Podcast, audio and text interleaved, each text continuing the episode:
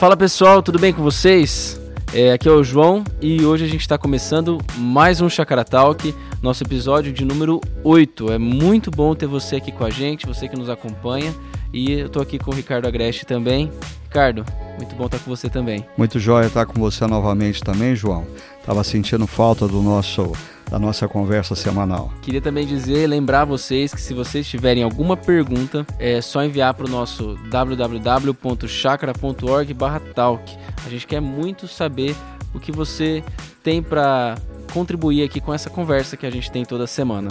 E Ricardo, no último episódio, a gente acabou resvalando na temática do suicídio relacionado à cultura pastoral. E essa é uma realidade é, que, infelizmente, tem tem acontecido em muitos lugares, em muitas igrejas. E eu imagino que mesmo se nossos ouvintes não sendo pastores e tal, eles muitos deles são conduzidos e têm relacionamento com pastores. Essa temática é uma temática necessária. Eu queria saber um pouco sobre a sua opinião relacionada a isso, principalmente se você acredita que existem condições inerentes assim do próprio trabalho pastoral que causam um maior sentimento de cansaço, depressão do que outras posições, do que outros trabalhos. João, eu acho que essa é uma temática altamente importante e contemporânea. Durante o período que nós estávamos refletindo sobre a série Quando Jogar a Toalha parece ser a melhor opção, nós tivemos naquele período, pelo menos que chegou ao nosso conhecimento, um caso nos Estados Unidos de um pastor que cometeu suicídio e um caso no Brasil. E isso vem se agravando e vem se multiplicando. E eu acho que a gente precisa sim olhar para isso com muita atenção, com muito carinho, porque a grande maioria dos nossos ouvintes, eles estão vinculados a uma comunidade cristã, a, consequentemente mantém uma relação a, com um pastor. E eu acho que é importante todos nós começarmos a perguntar o que, que está acontecendo, né? Então, primeira coisa que eu queria dizer é que o aumento da taxa de suicídios a, não está relacionada tão somente a pastores. Nós estamos assistindo nos últimos anos é, um aumento do caso de suicídios ah, em todas as faixas da população, mas principalmente é, relacionado a adolescentes e jovens. Então, isso se reflete na vida pastoral, mas é, é um tema que precisa ser abordado em relação ao que está acontecendo com toda a nossa sociedade. É, eu só voltaria a destacar, eu acho que não é a totalidade é, da, do diagnóstico, mas é parte do diagnóstico é esse lance da gente viver numa sociedade altamente determinada pela performance, gerando cansaço e essa realidade para a qual talvez o ser humano não está preparado, que é se deparar com a, as redes sociais, aonde as pessoas elas estão em constante comparação, é, gerando grande ansiedade e produzindo uma insatisfação crônica. Agora, se a gente pudesse fazer um corte aqui e se restringir à questão ah, da atividade pastoral. Eu acho que a atividade pastoral ela tem algumas características que distinguem o pastor de outras atividades pastorais. Por exemplo, a maioria dos profissionais exerce a sua profissão num determinado ambiente e não necessariamente os seus melhores amigos e os seus círculos de relacionamento pertencem ao ambiente de trabalho. Então, no ambiente de trabalho trabalho, ele pode ter um bom ou mau desempenho, ele pode estar tá passando uma boa ou uma má fase, mas quando ele sai seis horas da tarde do escritório, ele vai encontrar com os amigos para jogar futebol, ele vai para uma festa de família, ah, de final de semana ele vai se relacionar com outro grupo de pessoas, ou seja, o centro da afetividade, na maioria dos profissionais, não se restringe ao espaço de trabalho. E no caso do pastor, ah, isso é diferente, porque o pastor, na medida em que ele serve uma comunidade cristã, aquela comunidade é, ao mesmo tempo, o espaço no qual ele está servindo uh, e eu vou usar uma palavra entre aspas, né? Porque eu, com muito medo, profissionalmente, mas aquele também é o espaço no qual ele constrói amizades e à medida que um pastor fica 5, 7, 8, 10, 15 anos numa comunidade cristã, aquela comunidade se torna a comunidade de amigos e muitas vezes a própria família. Então, quando, por alguma razão, ele começa a ser criticado na sua performance e a pressão na comunidade com as críticas aumenta, para onde esse pastor corre? Aonde estão os amigos? Aonde ele encontra um porto seguro no qual ele sabe que ele é amado e estimado independentemente dele pregar bem ou pregar mal, dele ter tomado uma decisão que as pessoas gostaram ou não. E aí ah, eu acrescentaria mais um ponto, que existe uma hipervalorização ah, nos tempos mais recentes para essa questão da pregação. Muitas vezes um pastor, ah, o valor dele é grandemente determinado por uma comunidade ou por um grupo de pessoas a partir da capacidade dele de pregar ou não, pregar bem. E aí, consciente ou não, esse pastor sabe que todas as vezes que ele está diante de um grupo e ele vai apresentar uma palestra, um estudo, uma pregação, ah, ele está sendo avaliado. Ele sabe que quando uma reunião, um culto termina e as pessoas vão para casa é, e pedem uma pizza, bem possivelmente ele vai ser o assunto durante a pizza. Isso pode ser altamente desgastante. Você estar num ambiente onde, pelo menos uma vez por semana, você sabe que você vai estar debaixo do grifo de avaliação das pessoas e você, a sua pessoa está sendo medida através da sua performance no púlpito. Eu diria que isso é cruel, mas por outro lado, essa é uma situação que a igreja e os pastores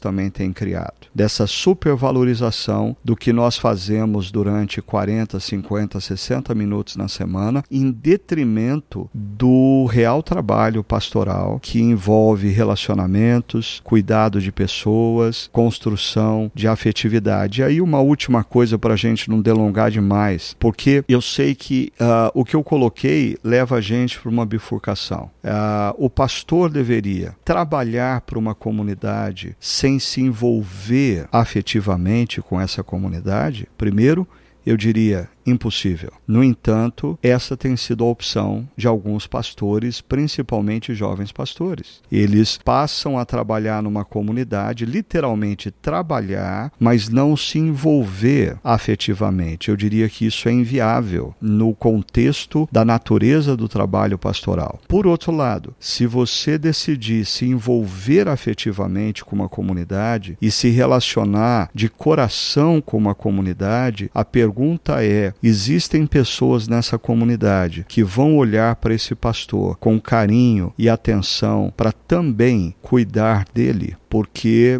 ah, uma das coisas que a reforma protestante trouxe foi a consciência do sacerdócio universal de todos os santos. Ou seja, essa visão de que nós temos uma pessoa na comunidade que é mais especial do que as outras é uma visão não bíblica. Todos nós temos diferentes dons e logo o pastor é alguém que cuida do rebanho com os dons que Deus deu a ele, mas ele também precisa ser cuidado pelo rebanho através através dos dons que Deus está dando para outras pessoas desse rebanho, como palavras de encorajamento, palavras de gratidão ou mesmo demonstração de carinho e amor para com ele. Agora, Ricardo, é, como você acha que o. Assim, como que um pastor pode manter o seu padrão de excelência e o seu padrão de é, performance adequado? Ou seja, ser um pastor que realmente tem sido fiel com o seu chamado, com o exercício da sua vocação, administrado bem o seu tempo, com qualidade, oferecido para a igreja o seu melhor, sem cair é, nesse jogo de expectativas, tanto dele quanto da comunidade, que muitas vezes tensionam ele para essas questões emocionais aqui que a gente está falando. Eu creio que um, um ponto importante importante ao pastor nunca se esquecer da sua própria humanidade e nunca é, entrar no jogo que muitas vezes a igreja gosta de jogar, que é fazer do pastor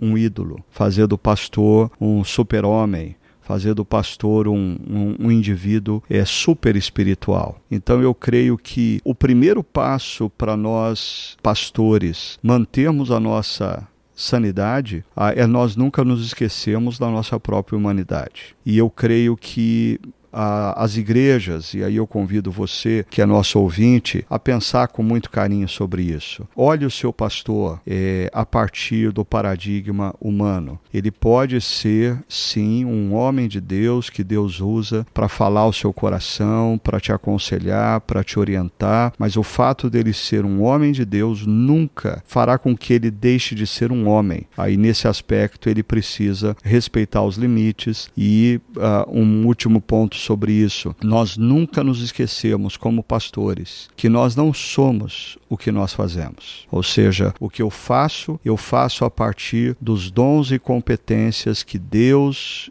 e a história da minha vida me concedeu. Mas o que eu sou, essencialmente, é: eu sou filho amado de Deus, em quem Ele já tem todo o prazer através da obra que Jesus Cristo fez. Quando nós, pastores, nos esquecemos de quem nós somos, nós corremos o risco de transformarmos o ministério numa obra redentora das nossas próprias vidas. Nós precisamos ser pastores bem-sucedidos para termos valor. Não, nós somos pessoas preciosas ao aos olhos de Deus, porque ele decidiu nos amar através de Jesus. O que nós somos, nós somos. O que nós fazemos é uma extensão a partir dos nossos dons e competências. Sim, é, e a sociedade do desempenho, essa cultura do desempenho, ela também ataca os pastores, né? Acho que corrobora bastante com o que você está falando. Ataca todos nós, né? Inclusive os pastores. É, e talvez o, a, o caminho para muitos pastores seja ser mais aberto com as suas limitações e vulnerabilidades com outras pessoas, né? E ter amigos né? É, buscar amigos, é, às vezes dentro da própria comunidade cristã, tanto no meu primeiro ministério ah, na igreja de Pirituba, como no atual ministério ah, na chácara, é, dentre os presbíteros da igreja, eu sempre tive ah, bons amigos com quem eu posso repartir não apenas o que eu penso, mas o que eu sinto também o, grupos como o Projeto Timóteo, que é uma iniciativa aí desde 98 que nós começamos o primeiro grupo e que nunca teve a ver com querer formar um espaço no qual ah, jovens pastores fossem pastoreados por um outro pastor. Não, nós sempre acreditamos no projeto Timóteo que se você colocar pastores em conexão com pastores e desafiá-los a terem amizades sinceras, em muitas situações eles vão cuidar deles mesmos através da amizade.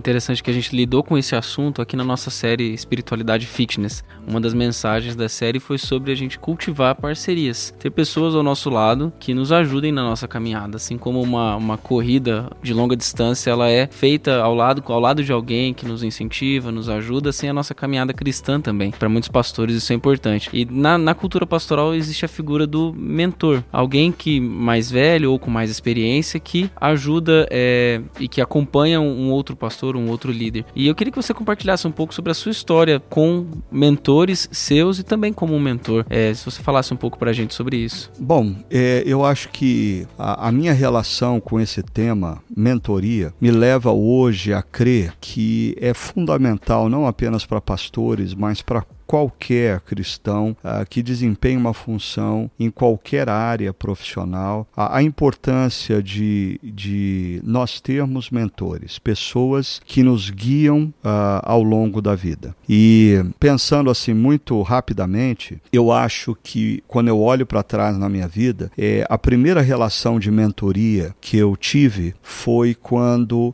eu ainda era um estudante de teologia no seminário, ou quando eu estava iniciando o meu ministério pastoral, ah, e Deus colocou no meu caminho por um por alguns anos é, pessoas como a Douglas Spurlock, que foi um missionário aqui no Brasil, e Carl John Bosman, que foi meu professor no seminário e depois ambos se tornaram bons amigos. Naquele momento, eu sou alguém inexperiente e sou alvo uh, do carinho, do amor, da admiração e da orientação de pessoas mais velhas, mais experientes do que eu. Aquilo foi muito importante. E eu sei que talvez algumas pessoas, principalmente jovens ou até jovens pastores, pensam: ah, como eu gostaria de ter uma relação assim. Eu diria, hoje eu percebo que as pessoas querem ter um mentor, mas não necessariamente se deixar guiar por um mentor. E, e essa foi uma relação importante para mim, principalmente porque eu me deixei guiar. Um, um segundo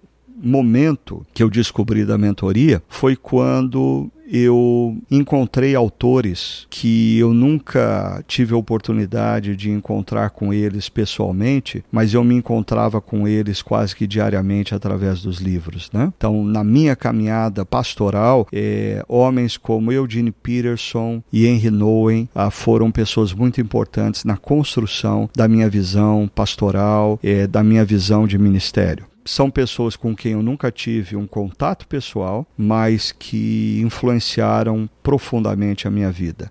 Eu conheço amigos que fizeram de personagens históricos como Agostinho, é, o seu mentor durante alguns anos, ou Martinho Lutero, o seu mentor durante alguns anos. Então, escolha muito bem aqueles a quem você vai permitir te guiar. E hoje em dia, nós temos uma quantidade imensa de material, livros, podcasts, é, artigos, vídeos, através do qual você pode se deixar deixar guiar, mas escolha muito bem quem são aqueles que vão te guiar. E uma relação mais recente de mentoria uh, diz respeito a amigos que primeiro eu estabeleci amizade, uh, mas como eles estão 10 anos à minha frente normalmente, é, são 10 anos mais velhos do que eu, estão há 10 anos a mais no ministério do que eu, é, eu comecei a perceber a importância de eu ter a relação com esses amigos, uh, mas é, me aproveitando do fato de que eles estão é, alguns quilômetros à minha frente em termos de idade, em termos de tempo de ministério. Então, gente como o meu amigo Ricardo Barbosa, de Brasília, ou Tommy Kires, é, nos Estados Unidos, Steve Andrews, são alguns dos exemplos de pessoas que é, estão um pouco mais à frente. Eu faço uso das conversas com eles, como oportunidade de orientação. Só uma última coisa sobre isso é que eu acho que a relação de mentoria ela é grandemente determinada pelo coração de quem é mentoriado.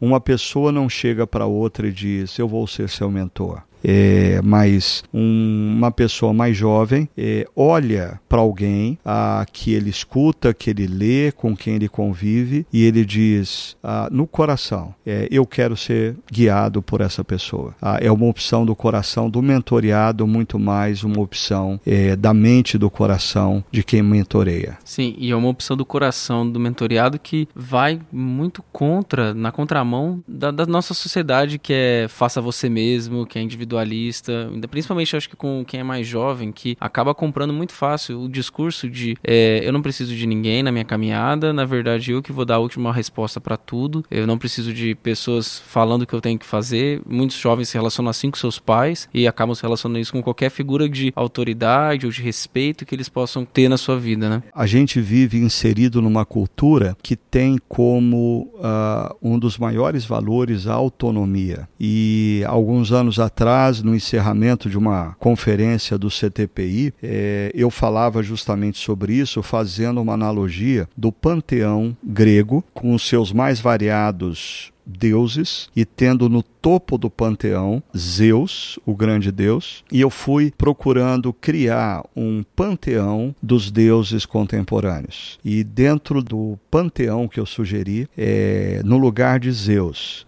o deus supremo grego, na nossa cultura existe autonomia. A autonomia ela é venerada especialmente pela geração mais jovem. A autonomia tem a devoção da geração mais jovem. E para quem é tomado e consumido a, por esse desejo de ser autônomo, de ser autossuficiente, de seguir a si mesmo, aos seus próprios sentimentos e seus próprios pensamentos, se deixar orientar por um pai, por um amigo mais experiente ou por um mentor pessoal ou profissional, eu diria um grande escândalo para essa geração. Para muitos jovens, a, dificuldade que eles têm quando ao, ao, se relacionar com o mentor é que eles imaginam o mentor como uma figura de muita, como se fosse uma liderança autoritária, sabe? Alguém que vai chegar e vai dizer tudo que eu tenho que fazer e eu vou seguir de cabeça baixa para isso. Eu acho que muitos se recusam à, à possibilidade da mentoria por achar que um mentor vai ser alguém assim, necessariamente assim. Para você, o que é e o que não é um mentor assim? Bom, é, eu diria que primeiro, mentor não é alguém que diz o que eu devo fazer ou não, essencialmente. Eu diria que o mentor é alguém que, com sabedoria, traz à tona para mim é a capacidade de discernir entre a voz de Deus e os rumores da minha própria alma. Então, um exemplo para mim clássico é o encontro de Jesus com aquele jovem que nós chamamos de jovem rico, porque aquele jovem chega em Jesus é, tendo uma visão de si mesmo. E, e, ele fala acerca da retidão dele, ele fala da convicção de que ele é uh, um jovem acima da média, uh, e Jesus, é, com perguntas, traz à tona é, o coração daquele jovem ele, ele sai daquela conversa ah, naquela manhã ou naquela tarde, não sei, altamente perturbado, não porque Jesus disse para ele que ele deveria ir vender tudo o que ele tinha, pegar o dinheiro e dar aos pobres. Não. Ele sai perturbado porque, com perguntas e palavras, Jesus traz à tona o verdadeiro Deus que estava no coração dele. E nesse aspecto, eu queria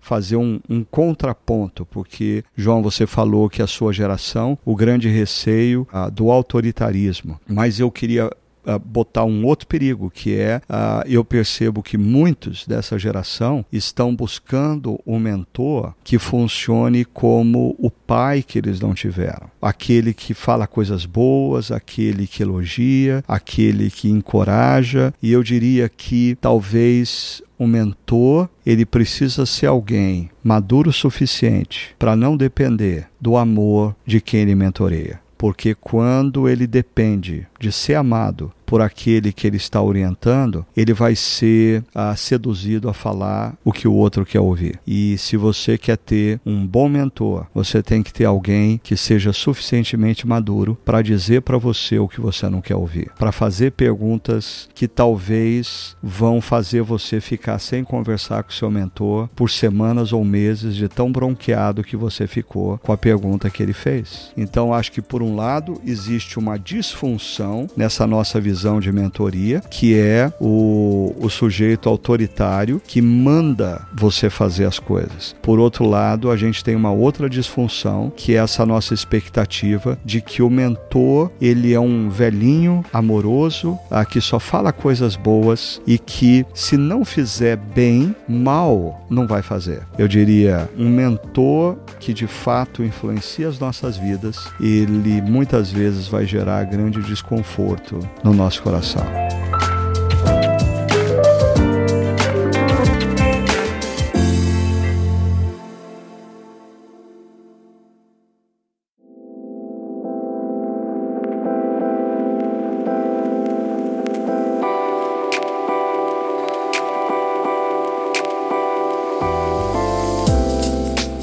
Bom, Ricardo, e uma das formas que a gente pode ver essa mentoria acontecer e as pessoas é, se abrirem a, a, procurar ter resposta de outras pessoas, acontece aqui no podcast também. A gente recebeu algumas perguntas e eu queria que você nos ajudasse com elas aqui. É, a Patrícia, ela fez uma pergunta aqui que eu acredito que expressa muito a situação de vários ouvintes nossos e ela diz assim, ó: Eu sou mãe, esposa, dona de casa. Eu estou fazendo faculdade, meu curso é à distância. Acabo precisando estudar muito em casa. E muitas vezes eu até estudo no fim de semana e tudo mais. E ela ouviu a mensagem aqui sobre descanso e ela diz assim: Eu tô muito receosa, pois se eu descanso no fim de semana, eu acabo indo mal na faculdade, não fazendo meus trabalhos. Eu preciso estudar em dobro para ter uma boa base, porque ela não, não, não teve um ensino fundamental de qualidade. Então ela pergunta assim: Olha, se eu faço meus trabalhos, não descanso, eu acabo me sentindo culpada por não cumprir uma ordem de Deus. Então, como que eu posso entender essa ordem do descanso? Ela é para todas as fases da vida? E como que eu posso cumprir essa ordem do descanso e atender as demandas, as exigências que eu tenho? Ok. Uh, Patrícia, eu vou vou, eu vou responder essa sua pergunta em duas fases. É, a primeira fase, eu acho que ela é mais fácil de você ouvir, a compreender e acolher. A segunda fase, ela é um pouquinho mais perturbadora. Então, deixa eu começar pela fase mais fácil. É, o conceito de sábado na espiritualidade cristã ah, é um conceito que nos leva ao exercício da confiança. Se a gente voltar no tempo, no momento em que esse conceito é inserido na vida do povo de Israel, ah, o povo de Israel está envolvido numa cultura agrária e você precisa é, cuidar da terra. Ah, e o, o, sábado ele não era apenas relacionado ao sétimo dia, mas era relacionado também ao sétimo ano em que a terra deveria descansar. Então, imagina um agricultor pensando em ficar um ano sem cultivar a, a sua própria terra. Aquilo era um exercício é, de cuidado para com a natureza, mas ao mesmo tempo de confiança em Deus. Então, eu acho que quando nós trabalhamos seis dias e no sétimo nós paramos, nós não paramos porque nós não temos trabalho para fazer no sétimo dia. Nós paramos porque nós queremos lembrar a nós mesmos, a nossa mente, ao nosso coração, que quem nos sustenta não é o nosso trabalho, é o nosso Deus. A quem está por detrás de todas as coisas não é a nossa capacidade, mas é a graça de Deus. Ah, o conceito do dedicar o sétimo dia para o descanso, ele é muito parecido com o próprio conceito que emerge no Antigo Testamento dos dízimos e também numa cultura agrária, é, o agricultor trazia como dedicação a Deus não ah, os 10% que sobravam da colheita, não, a coisa era mais séria, eram as primícias da colheita. Ou seja, ah, e se entre ele dedicar aqueles 10%, aí colher o restante da colheita, ele tivesse um problema, um incêndio, uma geada e ele viesse a perder tudo. Então, quando o agricultor vinha e dedicava as primícias, ele estava dizendo: primeiro, ah, eu tenho uma profunda gratidão a Deus porque eu reconheço que tudo que eu tenho veio dele e não da minha própria habilidade. Segundo, eu vou continuar confiando que quem cuida de mim não é o meu trabalho, quem cuida de mim é o meu Deus. O mesmo se aplica para o sábado. Quando a gente diz, ah, eu vou ter um dia semanal de descanso. Depois de seis dias de trabalho, eu vou descansar e eu vou fazer isso na presença de Deus. É uma expressão da nossa gratidão, do nosso reconhecimento que quem está por detrás de todas as coisas não é o nosso trabalho nem a nossa competência, é Deus e de que a gente confia em Deus. Agora vem a segunda fase e a mais complicada. Ah, então, se a Patrícia depois quiser brigar, ela briga com o João, não comigo. Mas eu creio, Patrícia, que a gente estava falando de mentoria e talvez uma pessoa mais experiente na caminhada cristã e sábia iria olhar para o seu momento de vida iria pensar em Eclesiastes capítulo 3, em que a palavra de Deus diz que há tempo para tudo debaixo dos céus. E a pergunta que esse mentor faria para você é: qual é o tempo de Deus na sua vida? O que Deus efetivamente pediu para você fazer nesse momento. Porque me parece que você está envolvida por inúmeras tarefas ah, e realmente talvez todas elas não caibam em seis dias na semana. Então, o caminho não é avançar o sétimo dia e não respeitar os seus limites físicos, emocionais e daqui a algum tempo é, colher enfermidades físicas e emocionais como consequência e caos na sua vida. Talvez o caminho seja olhar para tudo o que você está fazendo e fazer a pergunta dolorosa. Apesar de tudo isso me parecer altamente importante, é o que está fora de tempo? O que pode esperar? Ah, o que, que é essencial nesse momento da sua vida e o que não é essencial, ou seja, o que é voz de Deus dizendo eu quero que você priorize isso e o que é rumor da nossa alma gerando ansiedade dizendo você tem que fazer isso. Ah, e mais uma vez, ah, obedecer a Deus nesse sentido não vai ser um caminho tranquilo, vai ser um exercício de confiança, de que se você se coloca debaixo das mãos dele, ele vai cuidar da sua vida.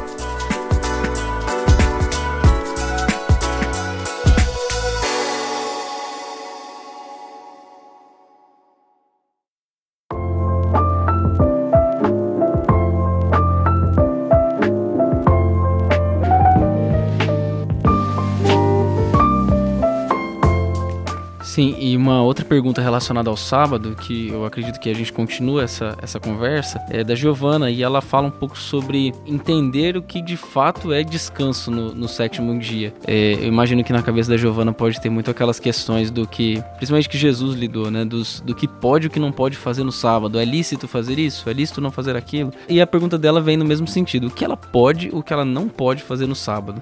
Joia, Giovana, eu acho que a, a sua pergunta é altamente importante e, e, na minha própria caminhada de vida, ela, ela é altamente esclarecedora, um meio de eu esclarecer uma coisa. É, eu fui criado numa igreja altamente legalista. É, eu me lembro de algumas situações na vida que, como criança ou adolescente, esse conceito do sábado me trazia traumas, como, por exemplo, período de férias com meu pai e minha mãe é, na praia e segunda-feira nós chegávamos e estava chovendo e chovia segunda, terça, quarta, quinta, sexta, sábado. Sábado no final eh, do dia parava de chover e abria um sol. Ah, domingo tinha sol e nós não tínhamos nenhuma igreja por perto, mas os meus pais ficavam dentro de casa porque eles diziam: não, domingo é dia do Senhor, domingo a gente não pode ir para a praia. Ó, oh, é terrível. E uh, eu me lembro de uma outra experiência quando nós tínhamos acampamento de jovens na igreja. É, nós, por exemplo, acampamento de carnaval, nós podíamos é, jogar futebol e ir na piscina uh, no sábado, na segunda e na terça. No domingo,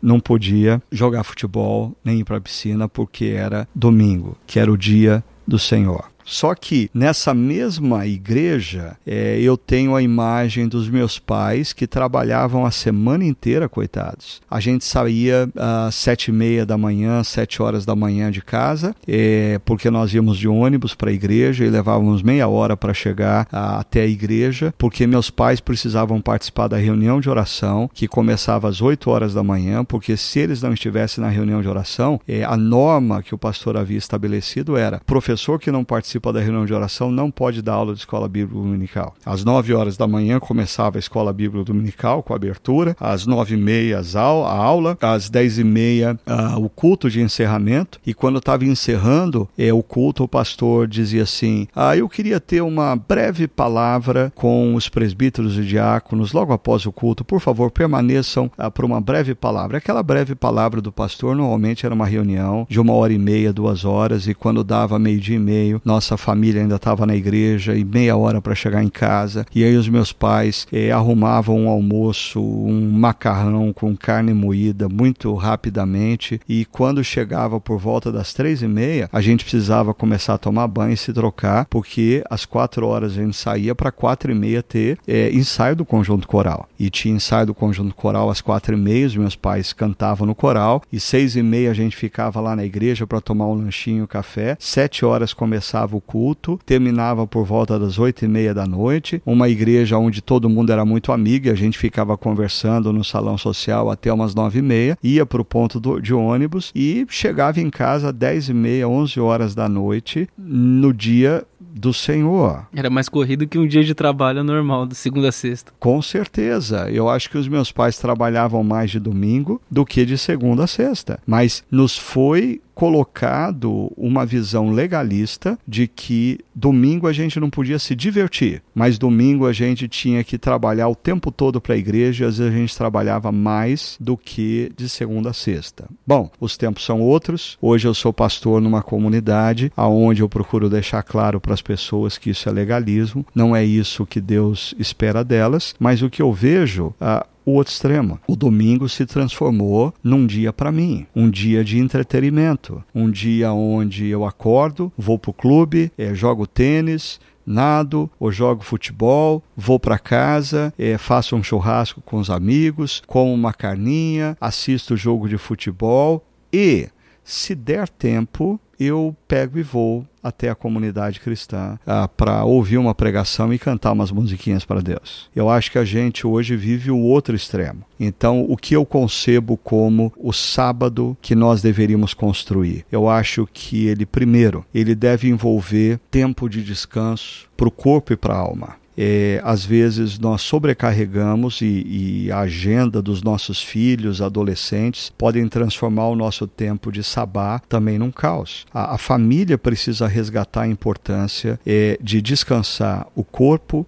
a mente e o coração. Ah, eu acho que precisa ter nesse sabá tempo de reflexão. E no meu caso, eu acho que não existe uma forma melhor se você faz parte de uma comunidade cristã, de o tempo de adoração a Deus, o tempo de reflexão na palavra, ah, serem momentos muito importantes e centrais no seu sabá. Lembrando apenas que na prática da família puritana, o domingo começava no sábado às seis horas da tarde. No sábado às seis horas da tarde, eles sentavam em torno da mesa para uma refeição e ali o pai da família convidava a sua esposa e os seus filhos para viverem um momento de dedicação, de atenção à voz de Deus. Então, eu concluo dizendo: para mim, esse momento em que eu, uh, não o momento que sobra, mas o momento que eu priorizo de estar numa comunidade cristã, celebrando e adorando a Deus e ouvindo a palavra dele, para mim é como um momento onde eu, eu chego, a minha vida, devido à correria de segunda a sábado, está caótica, mas eu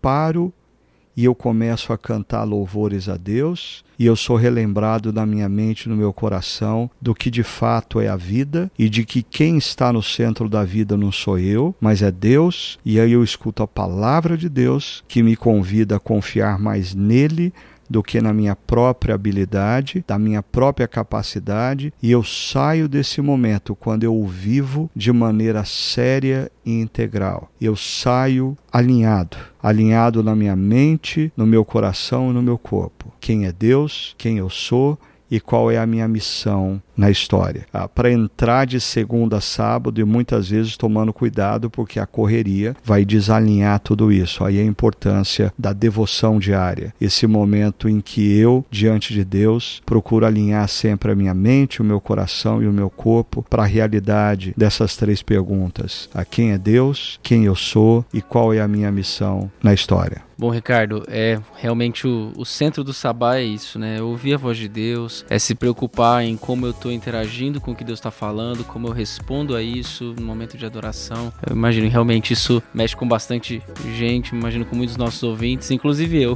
Estou aqui repensando algumas coisas. É isso aí, a gente precisa colocar no centro do sabá esse momento de a gente adorar a Deus, ouvir a sua voz e deixar que essa experiência reorganize o caos caos provocado pelas atividades ao longo da semana. É, gente, realmente a gente precisa repensar nisso aí. Quero agradecer você que esteve com a gente. Estamos fechando mais um episódio aqui. Não esqueça de mandar sua pergunta, participar com a gente e até o próximo episódio. Grande abraço.